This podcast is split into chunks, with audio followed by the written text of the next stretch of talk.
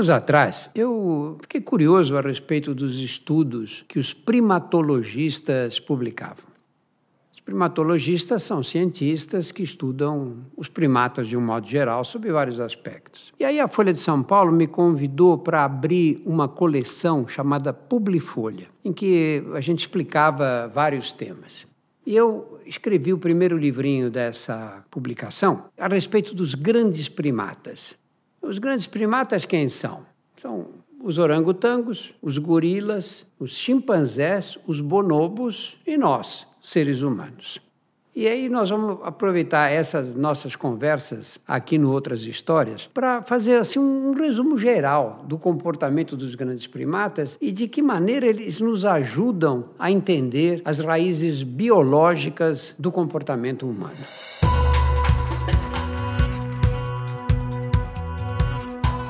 Olá, eu sou Drauzio Varela e aqui você vai ouvir outras histórias.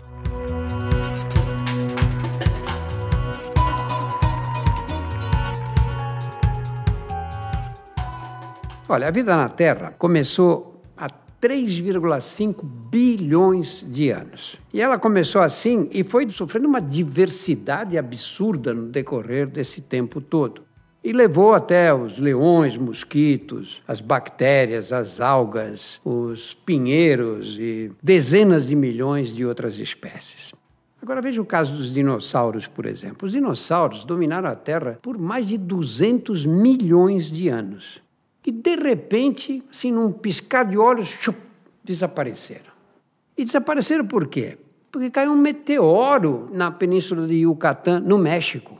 O impacto foi tão violento que levantou uma poeira que escureceu os céus e os vulcões entraram em erupção pelo planeta inteiro.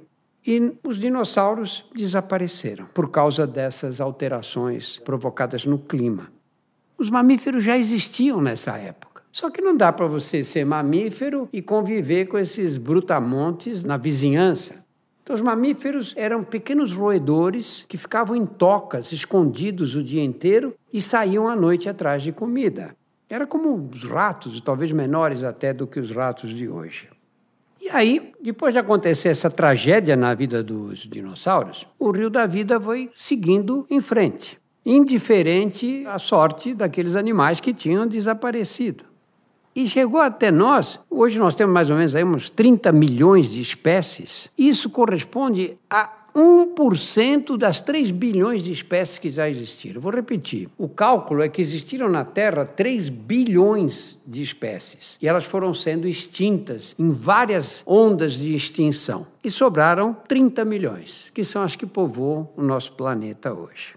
E aí, se você pensar do ponto de vista evolutivo, um segundo atrás, que na verdade são 5 a 6 milhões de anos. Imagina, a Terra tem 3,5 bilhões, né? Aí 5 a 6 milhões de anos, há uma fração de um minuto evolucionário na África, surgiu um primata diferente dos macacos comuns. Era grande e ele não tinha rabo. Esse ancestral teve cinco descendentes: orangotango, o gorila, seres humanos, chimpanzé e bonobos. Muito bem. O primeiro a nascer, o mais velho de todos, o primeiro a aparecer, foi há 12 milhões de anos, o orangotango. O orangotango surgiu na Terra há 12 milhões de anos. Depois veio quem? O gorila. O gorila é o King Kong, aquele bem típico do King Kong. O gorila tem 8 milhões de anos. Depois sabe quem veio? O homem. O homem veio há 5 milhões de anos. E depois do homem vieram os chimpanzés e os bonobos, 3 milhões de anos.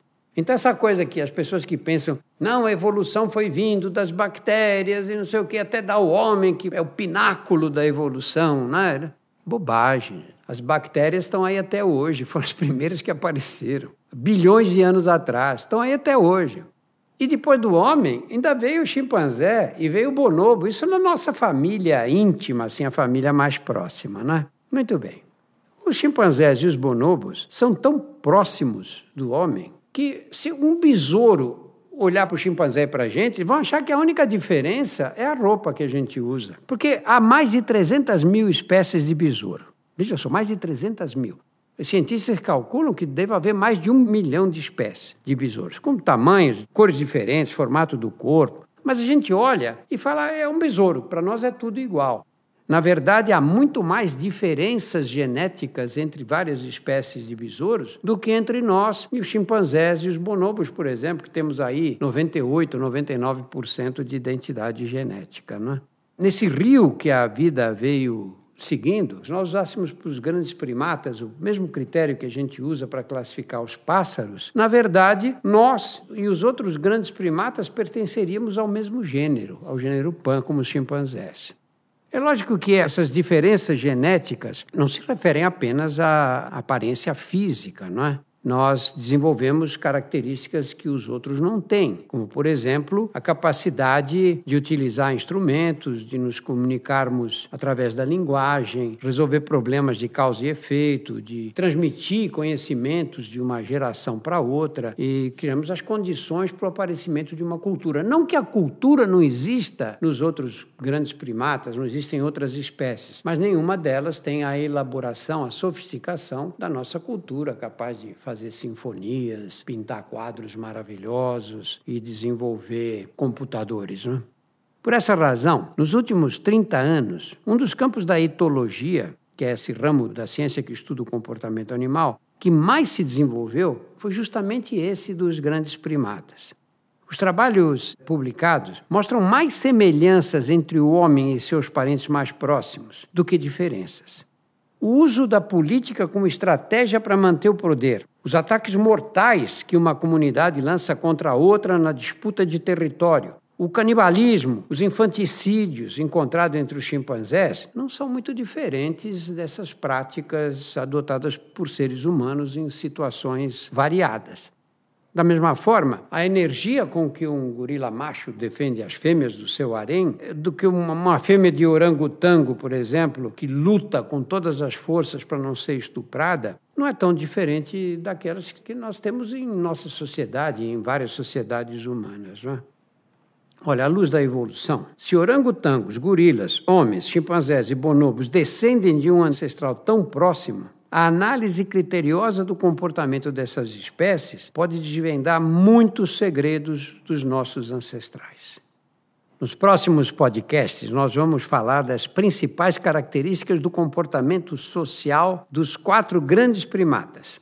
Vamos mostrar para vocês, por exemplo, que os orangotangos, que são aqueles avermelhados que vivem nas árvores, têm cores violetas assim próximo da boca, assim no pescoço, que são grandes, têm uma vida arbórea completamente e são animais solitários que ficam sozinhos. As fêmeas se interessam pelos machos grandes e fortes, que são aqueles capazes de assegurar à prole maior chance de sobrevivência e por isso eles passam para os descendentes essas qualidades. Normalmente o macho orangotango pesa 80, 90 quilos e a fêmea 40 quilos. Vamos ver também que, embora subam em árvores, os gorilas foram os primeiros primatas terrestres. Eles vivem na África, especialmente ali nas regiões mais montanhosas da África Central. Ali eles vivem em pequenas tropas, chefiadas por um macho muito forte que pode chegar a pesar 200 quilos ou perto desse peso, e um harém de fêmeas que ficam aí com metade do peso deles no máximo. Eles vivem com quatro ou cinco fêmeas e os filhotes dessas relações conjugais. A convivência entre os gorilas, vamos ver que é pacífica nesses pequenos domínios. Né? Mas quando se aproxima um outro macho, aí você tem lutas muito ferozes entre os machos dominantes. Até que um deles perde a briga e se retira. E continua o macho tomando conta do seu harém.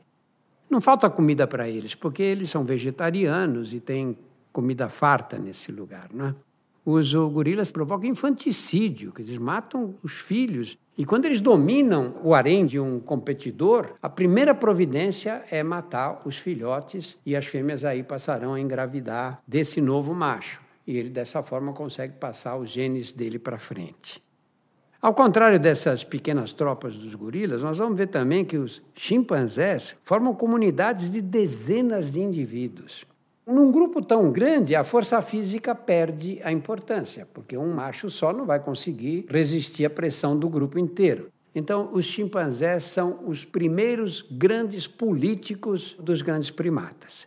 Quem domina não é o mais forte, mas é aquele que conseguiu formar a maior coalizão. E através desse domínio da coalizão, ele ocupa a posição de macho alfa. Eles são tão políticos. Tem um livro do Franz de Waal chamado A Política dos Chimpanzés. E eles mostram, por exemplo, que quando morre o, o macho alfa, o macho dominante, ou ele fica fraco e vai haver disputa da posição dele, é frequente ver um dos candidatos subir numa árvore cheia de frutas, frutas que são apreciadas pelo bando todo, e jogar lá de cima essas frutas, distribuir as frutas. E esse comportamento ele só faz enquanto é candidato. Se ele virar o chefe da turma, nunca mais ele vai distribuir frutas para todos. E quando você pega os bonobos, os bonobos são muito parecidos com os chimpanzés. Mas na comunidade de bonobos, não é o macho que manda, é a fêmea. É uma comunidade de matriarcas. As coalizões femininas são tão fortes que são elas que dominam, porque os machos são desunidos. O jogo do poder fica mais sutil, menos dependente da força bruta, né? E como parte desse jogo de poder, os bonobos desenvolveram estratégias sexuais de alta complexidade, muito mais próximas das estratégias sexuais humanas. Nesses podcasts, nós vamos falar sobre o comportamento social de orangotangos, gorilas, chimpanzés e bonobos. E, por analogia, vamos chamar a atenção para a importância dos mecanismos de competição e seleção natural na gênese do seu comportamento, do meu, do comportamento humano de um modo geral. Semanalmente estarei aqui para contar outras histórias. A trilha sonora foi feita pela Insonores e a produção é da Júpiter, conteúdo em movimento.